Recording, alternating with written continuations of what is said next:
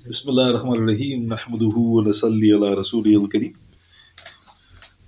أما بعد Alhamdulillah tonight is the 16th of February in the year 2023 and Alhamdulillah we moved on to the 59th night that we're going through the exalted and dear life of the illustrious companion Sayyidina Anas ibn Malik. So the next section is entitled His Passing Away to Eternal Glory. Sayyidina Anas radiyallahu in the final years of his blessed life would now often be seen in grief, remembering his magnificent brothers and sisters ta'ala who had by now all virtually passed away. Sayyidina Anas would say, Radiallah, Subhanallah, no one remains of those who offered salah facing both qiblas except myself. This is in Sahih Bukhari, number 4489, Ibn Sa'ad in his Tabaqat, volume 1, page 12 of the English translation, in the chapter on the companions of the Prophet Muhammad who settled in Basra. So let's look at this. So, who is he referring to? He's referring to the companions. And he said, There is nobody left alive who faced both Jerusalem as their Qibla and also Makkah, except myself. The momentous change of the Qibla had taken place during the second year of the Hijrah. In Sahih Bukhari, number 4492, Sahih Muslim, number 525. Sayyidina Al-Bara ibn Azib radiallahu he said, We offered salat along with the Prophet sallallahu facing Bayt al-Maqdis for 16 to 17 months, i.e. after the Hijrah. Then Allah subhanahu wa ta'ala ordered him sallallahu to turn his face towards the Qibla, i.e. in Makkah. So here in this flawless report, Bara ibn Azib, he explained when the change took place. He goes 16, 17 months after the Hijrah. That's when the change took place. So for the first year after the Hijrah, they were still facing Bayt al-Maqdis. And then for another four or five months thereafter. Then the Qibla was changed to Makkah. Sayyidina Anas was thus around 12 years old at the time and had gone on to live just shy of another 90 years after that momentous event. So he was a child. Possibly he may have become Baligh when the Qibla changed. But now at the end of his life, because there's nobody left who faced both the Qibla except myself. Sayyidina Anas radiallahu, he was now experiencing the very narration which he himself relates from our beloved messenger when he said, Sallallahu a man becomes old until he is bored, i.e., exhausted with himself and his family, children, and relatives are bored, i.e., exhausted with him. Upon which death comes as a relief to all and conceals him. Subhanallah. This is in Qurtubi in his Tafsir, volume 6, page 109 of the New English Translation. So Anas relates this, but he heard the Prophet say this, sallallahu. So when does a man become old? The Prophet said these are the signs. He is bored with himself meaning he's exhausted, he's worn his body out. And conversely, his family, children, relatives are exhausted with him because they just every other day something's happening. Then the Prophet said, Upon which death comes as a relief to all and conceals him. So it's a relief for the one who's aged and also those who are going through the troubles of looking after him or her. So look how touching. Anas related that when he was healthy from the Prophet ﷺ. Now he himself was experiencing this. Thus Anas famously went on to say, radiyallahu, لولا أن رسول الله صلى الله عليه وسلم قال لا يتمنى ين أحدكم الموت Were it not that Rasulullah said sallallahu alayhi wasallam, none of you should wish for death. لَتَمَنَّيْت then I would now have wished for it. This is in Sahih Muslim, number 6816, in the chapter on dhikr, dua, tawbah, and istighfar. So here in this Sahih hadith, he goes, The only reason I'm not praying for death is because I heard the Prophet say, Don't wish for it. So what does that mean? It means he was getting tired of life. And in a slightly different wording, Anas radiallahu said, لولا أني سمعت النبي صلى الله عليه وسلم يقول if I had not heard the Prophet saying sallallahu alaihi wasallam لا تتمنوا الموت you should not long for death لتمنيت I would now have longed for it this is in Sahih Bukhari number 7233 in the chapter on tamanni are you wishes so the wording is slightly different here you should not even long for death the Prophet said so Anas said, I would now have longed for it if the Prophet did not command this. In the hadith in Sahih Muslim, because none of you should wish for death, because I would now have wished for it otherwise. As mentioned, he would often be heard saying, Oh, how I wish that I could meet Rasulullah and say to him, Ya Rasulullah, it is your humble servant I at your service. This is in Al Bidayah, volume 9, by Hafiz ibn Kathir.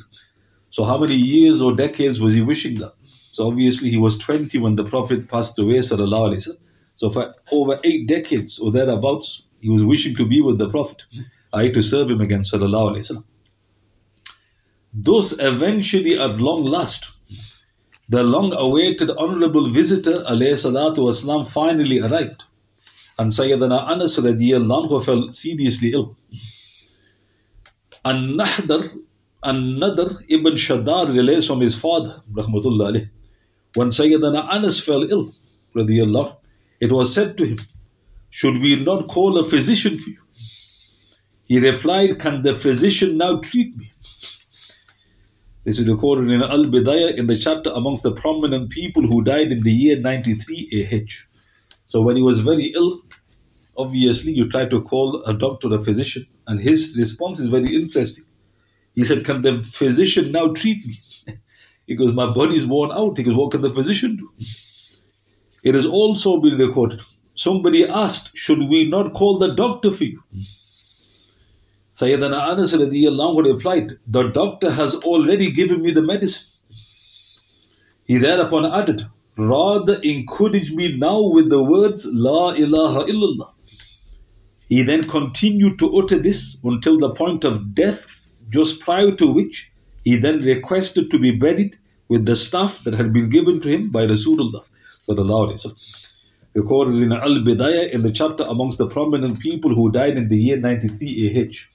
So when they said, Shall we call a doctor? He goes, The doctor's giving me the medicine, meaning it's, it's time to leave. And he goes, Now tell me to say La ilaha illallah. And then he made the request, Don't forget to bury me with the staff the Prophet gave me. Thus, in Anas's response, to those who were now seriously concerned about the deterioration of his health, he followed no other than the hallowed example of the greatest of men after the prophets and messengers. Abu Safr, rahmatullah alayhi, he said, during his illness, some people came to Sayyidina Abu Bakr radiallahu to inquire after his health. They asked, Should we call some physician to examine you? Uh, this Abu Bakr radiallahu replied, The physician has already examined me. The people asked in surprise, What did the physician say? Abu Bakr radiallahu he said that he subhanahu wa ta'ala said, فَعَالٌ لِمَا يُرِيدُ Verily, I do what I will. This is in Surah Hud, alayhi salatu wasalam, this verse, Surah 11, verse 108, and Surah Al Buruj, Surah 85, verse 16. This is recorded in Ahmad ibn Sa'ad in his Tabaqat, volume 2, page 141, Ibn Abi Shayba in his Al Musannaf, Kanzul Umal, volume 2, page 153, Abu Nu'aym al Hilya, Qurtubi in his Tafsir 19 297, Ibn Kathir's Tafsir, volume 10, page 435 of the English translation, Imam Suyuti in his Tarikh al Khulafa, Hayat al Sahaba, volume 2, page 67 of the Old English translation. So Abu Bakr Siddiq, when he was on his deathbed, he goes, The physician has already examined me. So why did he describe radiallahu Allah the Almighty and Glorious as the physician? because the Prophet also mentioned this. He quoted, he said, وسلم, that Allah the Almighty and Glorious, He says, Hadith Qudsi in Ahmad, He goes, Seek my forgiveness. Otherwise, I am the physician. So this is the rough meaning of the Hadith Qudsi. So Allah the Almighty and Glorious says, I want to forgive your sins. But if you don't ask me, I will have to treat you. So the treating obviously is ailments, the uh, accidents. So Allah Ta'ala is in His kindness saying, don't wait for that. So here Abu Bakr anhu said, the physician has already examined me. So why are you asking for the physician to come? So the people didn't get it. They thought there's some doctor had come. Because what did he say to you? Then he recited Quran. Then they woke up. Fa'alun lima yurid. Verily I do what I will. Because nobody can stop my decree. And that's mentioned in two places if you're interested. So the last section entitled His Last Will and Instructions. Sayyidina Anas radiallahu now in his final moments directed his family and noble students to bring those priceless belongings he had treasured and kept safe for over eight decades. In Sahih Bukhari, number 5925, Thumama relates, alayh, that Anas, through Anas radiallahu Umm Sulaim used to spread a leather mattress for Rasulullah where he enjoyed his kaylula, his midday nap. When Rasulullah would awake, sallallahu alayhi wasallam, I would collect his perspiration and his hair, put these into a bottle and blended them with perfume. Thumama added rahmatullah when Anas radiallahu was on the brink of death, he willed that the scent be applied to his shroud. This is in Sahih Bukhari, number 5925. So I mentioned this quite a few times, but these priceless belongings were acquired in the blessed dwelling where the Prophet would rest. So his beloved mother Umm radiallahu anha, she collected his sweat, his hair, and she blended it with some perfume. So Anas had kept that for eight decades. Think about that. And then he says, applied to my shroud, the scent.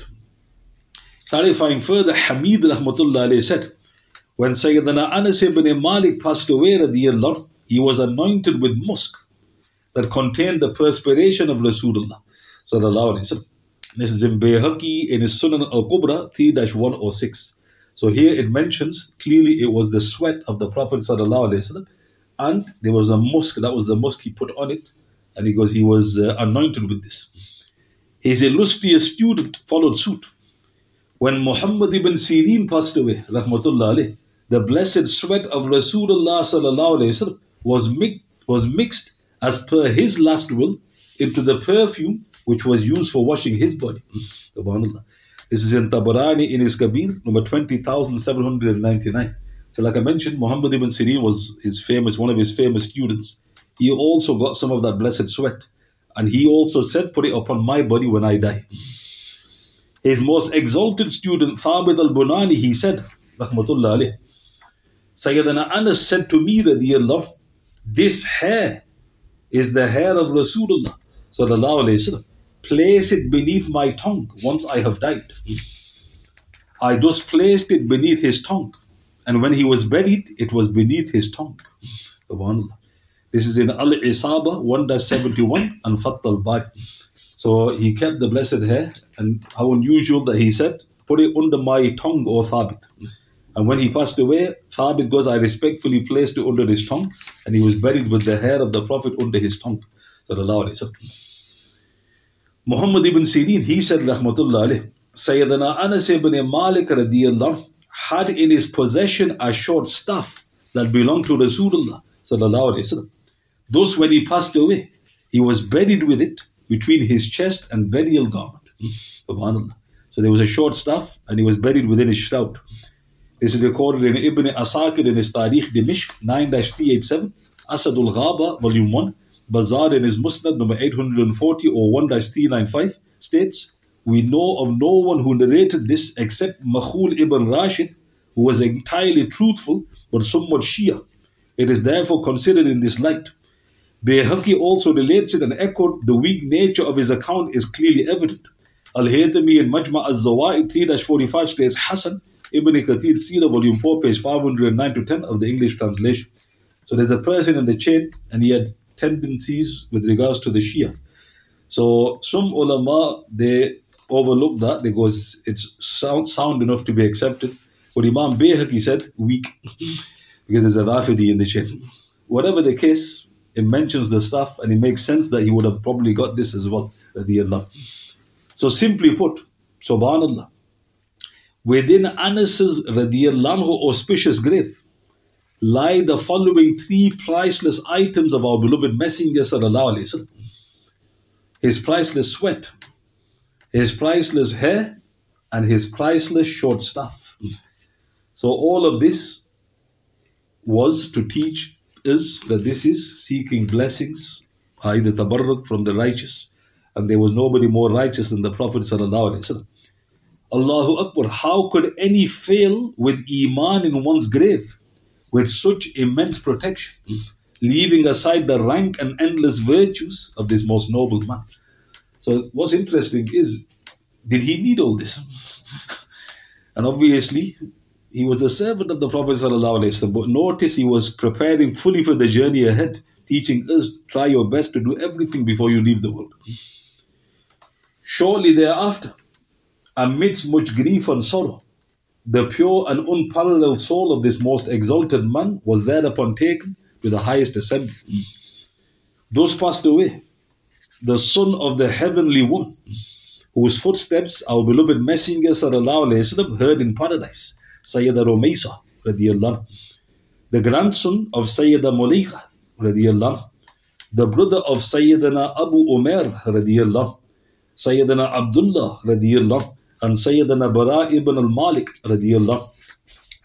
the nephew of the illustrious personalities, Sayyidina Anas ibn Nadr Sayyidina Haram ibn Milhan Sayyida Um Haram and Sayyida Rubai bin Nadr the cousin of our beloved Messenger and the eminent martyr of Badr Sayyidina Haritha ibn Suraka the dear young servant of our beloved Messenger sallallahu alaihi wasallam, who affectionately called him, the one with the two ears, Abu Hamza, and Ya Bunayya, O my dear son, the one whose home our beloved Messenger sallallahu alaihi wasallam treated as his own, and in which countless miracles were observed, the most fortunate one for whom our beloved Messenger sallallahu alaihi wasallam had supplicated for an increase in his wealth and children, long life, forgiveness, all the good of this world and the next, and paradise itself.